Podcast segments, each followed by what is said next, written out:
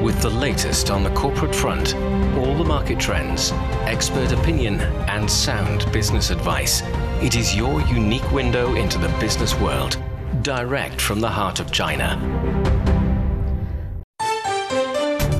Hello and welcome to Biz Today. I'm Zhao Yang in Beijing. Coming up, we will have half an hour of business news and analysis. In today's show, we'll talk about China sets a goal for its economy to grow at around five percent this year. What will be its economic engines? And now let's begin with our discussion. China has set a goal for its economy to grow at around five percent in the year twenty twenty-three. This G D P target announced in the government work report marks a significant acceleration from the three percent growth seen last year. C G T N's Zheng Junfeng has the details. The government work report says China aims to expand its economy by around five percent in twenty twenty-three. That will certainly lead the world economy. China targets inflation rate of around three percent for twenty twenty-three. That compares to two percent inflation in twenty twenty-two. That implies that the price rises will be demand-driven as the economy recovers rather than due to a flood of liquidity. China aims to create around twelve million urban jobs in twenty twenty-three and targets a surveyed urban unemployment rate of around five point five percent.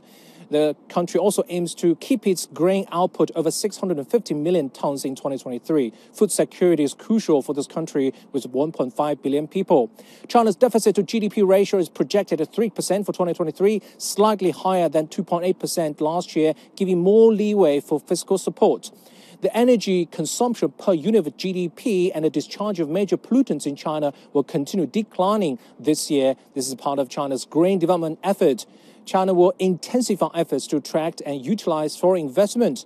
And China will expand market access, continue to open up the modern services sector, ensure national treatment for foreign-funded companies, improve services for foreign-funded companies, and facilitate the launch of landmark foreign-funded projects, said the report.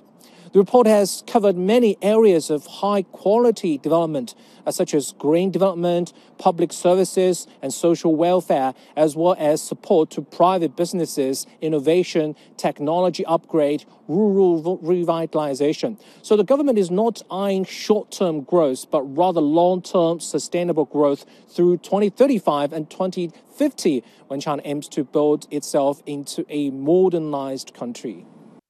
And that was Zheng Junfeng reporting. For more on this, joined us on the line now are Doctor Zhou Mi, Senior Research Fellow with Chinese Academy of International Trade and Economic Cooperation, and also Einar Tangen, Senior Fellow at the Taihe Institute. So, Doctor Zhou, first, China is looking at a target of five percent G D P growth for this year. And to obtain that kind of growth, China needs to boost people's confidence in social development, boost consumption, and attract investment. So, what do you make of that?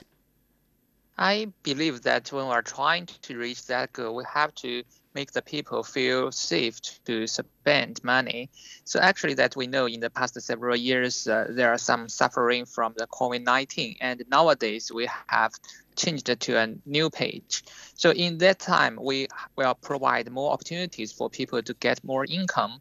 Actually, when people have more money, they, they are be able to spend more, not only in the some goods, but also in services. So for that, we need to provide better employment. And that is one of the main reasons that we are trying to develop for the future. Because in the past, we have paid more attention on something to do with infrastructure. But nowadays, I do believe that we have changed a little bit. We have changed from that period to a time when people are people's consumption are more important. Well, for the second part, the investment is also very important because we are not only trying to recover from the traditional ways of development, we have to provide better support for the digital economy and the new services and also some manufacturing improvement.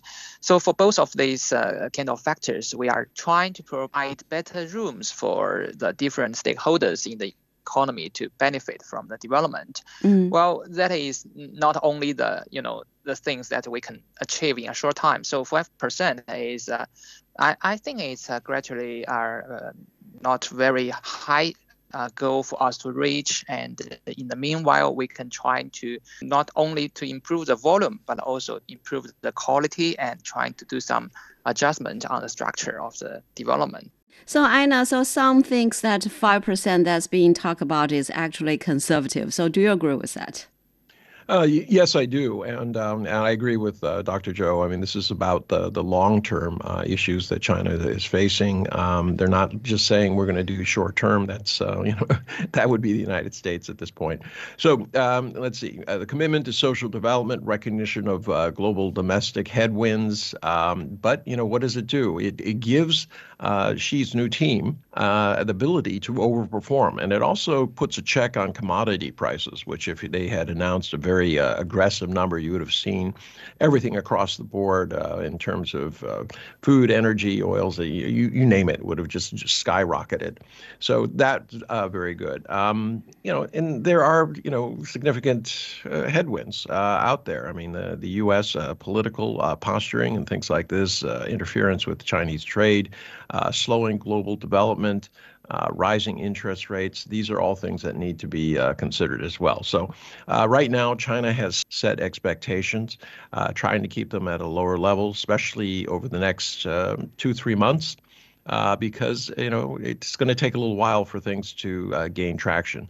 And so, Doctor Zhou, for the trade, we've seen China's imports and exports decline slightly by zero point eight percent year-on-year in the first two months. So what do you make of the external environment for China's trade and economy this year? Do you think the external environment need to be cautioned against? Yes, when we're looking at the first month's uh, trade performance, mm. I do believe that it, you know it's a, a kind of a like of the end of last year, because at the end of the last year we have uh, observed a, a little bit of a downward trend for the global demand. Actually, it has some impact on the recovery of the trade of China.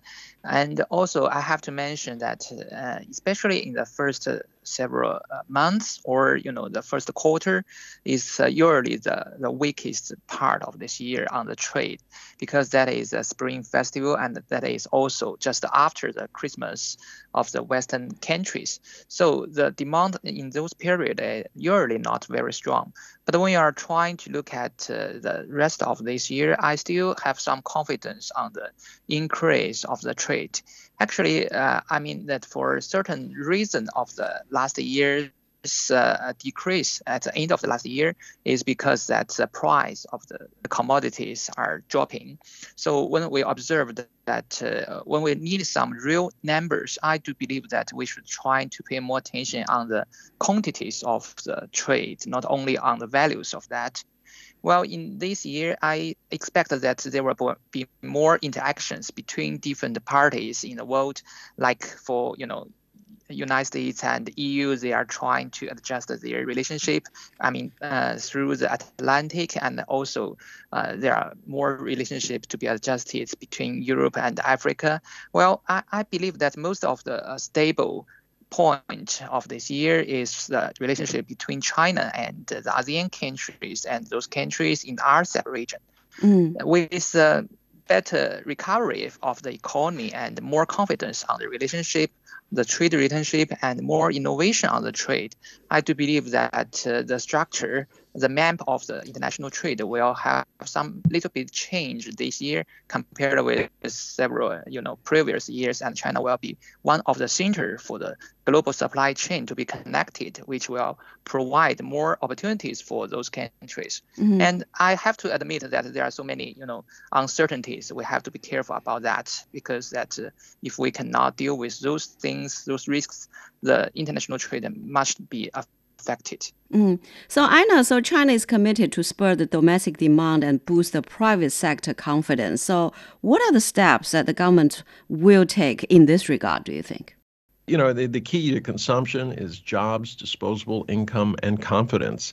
Um, if you don't have those uh, last three, you, you you can't spur anything. So right now, uh, they, they haven't outlined anything new, but prior they were talking, you know, they had already implemented um, lower taxes or no taxes, lower fees, uh, decrease in regulation. This is to spur these small, medium-sized business entities that are key to the uh, Chinese economy, ninety percent of new jobs, eighty percent of existing jobs. Um, they, you know, the real estate sector, um, they made it very clear that this is going to be orderly, but they're not going to allow uh, excess speculation. As was said, real estate is to live in, not speculate on. Uh, local government debt continues to be an issue. There's going to have to be some bailouts uh, there, um, and that was due to, you know, the effects of COVID, but also during that whole period, revenues declined as the government, uh, you know, instituted programs to try to encourage and maintain uh, existing businesses. So, uh, the, you know, a lot of people will be looking to see how uh, the approach to S M Es is fleshed out, um, and, uh, you know, it's it's always going to be about the actual numbers. Mm. Uh, a lot of that has to do with delivering finance to S M Es. Mm. And so, uh, so Doctor Zhou, private sector's role in the nation's economy has also been emphasized during this year's two sessions. So what do they need, and what further measures can be taken, do you think? Uh, I think that most of the things that they want to have is a stable environment, because that the world is changing very quickly, and uh, the private sectors, they are also get a lot of pressures, not only from the market, but also from the confidence. So if they are able to see that the future is bright and there will be more sustainable support from the policy and also from the interactions between the different companies, they will be able to try to put more uh, emphasis on the uh, kind of research and development, and also to trying to do some Uh, marketing. If they cannot believe that, they will have very short-term investment. Well, the second is that they need more stable institutional environment, not only in China, but also between China and other countries. That is something that we can provide the agreements, the free trade agreements, and also the bilateral investment treaties, and e- even more, uh, more solutions in W T O and uh, other kind of mechanisms. Mm-hmm. And Doctor Zhou, so the government has raised the budget deficit for this year to three percent from two point eight percent. So how much of a difference will this make? I think that first of all, uh, it is not our, you know, our kind of increase to uh, make the government unsafe for the debt level. Uh, it's not very uh, big change compared with uh, previous years. And the second is that we have, you know, not only the number, the percentage of the deficit, it is also about the structure, because in the previous years we have put so much money on the, some kind of uh, uh, solutions to prevent the spread of the virus. But nowadays the things has changed. We could spare more time on some of the very important things, the fundamental things on, about infrastructure, about education, about providing better support from uh, different kind of connections in the five G or different issues. So nowadays we see that the world has changed or have sped up the, you know, the transfer uh, uh, from the traditional ways for A I-driven economy. Mm-hmm. And I do think that uh, that will need much more attention from the government side. So for the deficit, I do believe it's a kind of uh, uh, active, active attitudes towards the change. The government is trying to catch up with the private sectors and even lead some, you know, direction to provide their mm. directions for development. Well, we have to understand that uh, there are still some problem we have to deal with, because that we cannot leave the debt that we already have. Mm. We have to carefully deal with that. That is another issue about the risks. Mm. So, you know, from the two sessions, we have put much attention on avoid the systematic risk spurs. That is another issue. Mm. And so, Einar, so the government work report also says China should effectively prevent and diffuse major economic and financial risks, including those related to the property sector and local government debt. So how will China balance the need for this uh, risk management with formulating growth and supporting policies?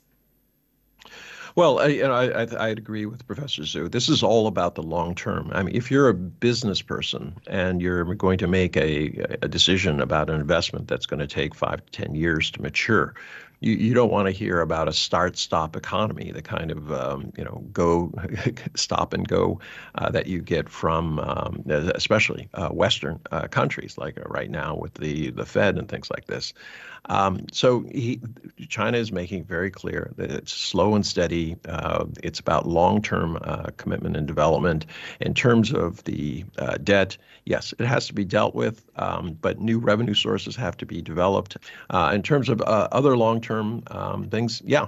I mean, uh, China has proven that it can deliver. A lot of uh, the hope is on the digital economy. Mm. Uh, remember that the digital economy is about efficiency. Uh, to the extent that I can lower the cost of living for people everywhere, that is productivity. That means more money in their pocket. I've increased their disposable income, which in turn drives uh, the consumption economy. And um, the efficiencies from that are a large part of where, where the government is going. Mm-hmm. So, Doctor Zhou, what do you think will be the digital economy's role in China's whole economy? I was uh, uh, invited to take part in different kind of uh, discussion about the digital economy. So at the beginning of last year, we have uh, issued the planning of the country. How can we change from the traditional ones to the digital economy? Actually, it's happened. It's really, you know, impacted a lot of uh, companies. And some of my friends was uh, invited to go to a uh, very big uh, Chinese companies to change from the traditional ways to like to be digitalized. So the digital economy has a, a very, you know, unchangeable uh, impact on the on the traditional ways of China markets to reform. So it has uh, put a lot of uh, requirement not only for the, from the government but also from the people, from the, the intelligent. The, how can they provide enough person to be able to be, uh, you know, uh, useful, and uh, they cannot be let down by this digital economy. So it's a kind of a very tra- real challenge. And uh, at the s- same time, you know, when we are expanding the digital economy, there are still a, a lot of differences in different countries, what we call is uh, digital gaps. So actually that uh, China is working very hard with other countries or even members of W T O to work out what can we do to create some uh, initiatives or agreements, not only multinational, maybe it's a t- plurinational, that uh, we can uh, set up some new rules for the international trade and investment. Mm-hmm. So the digital economy is a kind of things that uh, we cannot stop. And uh, I, I think that everyone should try to work hard to welcome the, you know, this new age come. And we, we should try to uh, change our uh, ourselves to be adaptable, adaptable to the new uh, digital economy development. Mm. And I know, so employment is also quite an important issue, and China aims to create twelve million urban jobs this year and targets an unemployment rate of around five point five percent. So what could be done to help the young people to find jobs? Well, uh, there has to be some reordering of expectations, and also the economy has to adjust to the, um, you know, to what Professor Zhu was talking about in terms of the digital economy. Um, they don't need as many uh, college graduates as they need people who have the uh, vocational skills and training uh, to support this um, real economy. When not real economy, digital economy. That means uh, you have. It's not just programmers and things like this. What we're talking about is people who understand how to uh, take technology and apply it to automation. Um, very, very important. You see the gains that are necessary for food security for China. That is, a lot of that can be done by consolidating areas of land so that you have larger plots that then can then use automated uh, seeders, spreaders, uh, you know, et cetera, and harvesters um, much more efficiently. They can cut the amount of fertilizer that they use and also pesticides simply by using uh, drones, which can uh, literally and and other machines that can literally see where it is necessary and only apply there. That cuts costs. Uh, so this is the kind of thing that, that is necessary. Uh, right now, you know, a lot of the, the emphasis is on STEM and things like that, and it'll continue to be there as, uh, you know, China's growth into that area continues. Remember, the A S P I uh, study that was an Australian group that was funded by the U S State Department showed that China was ahead in thirty-seven out of forty-four key areas. Now, part of that was propaganda from the U S side to try to push it, but the reality is that China China is now far ahead of the game in terms of implementing and creating this new digital economy. And this is where the jobs are going to and opportunities are going to be. Mm-hmm. Some are talking about flexible employment and gig economy. So tell us, how many people are working at this kind of uh, platform jobs in China, and why do people work this way? Well, there's a number of reasons. It's the opportunities. It's about two hundred million right now, which is a quarter of China's workforce. And uh, it's everything from drivers to people who stand in line for you to, um, you know, coders, um, people who are able to do things uh, remotely, especially. They, they do project by project. Um, you know, obviously everyone thinks of D D drivers and things like this. Uh, Alibaba came out with a, um, a projection that there'd be four hundred million gig economies. I would tend to disagree.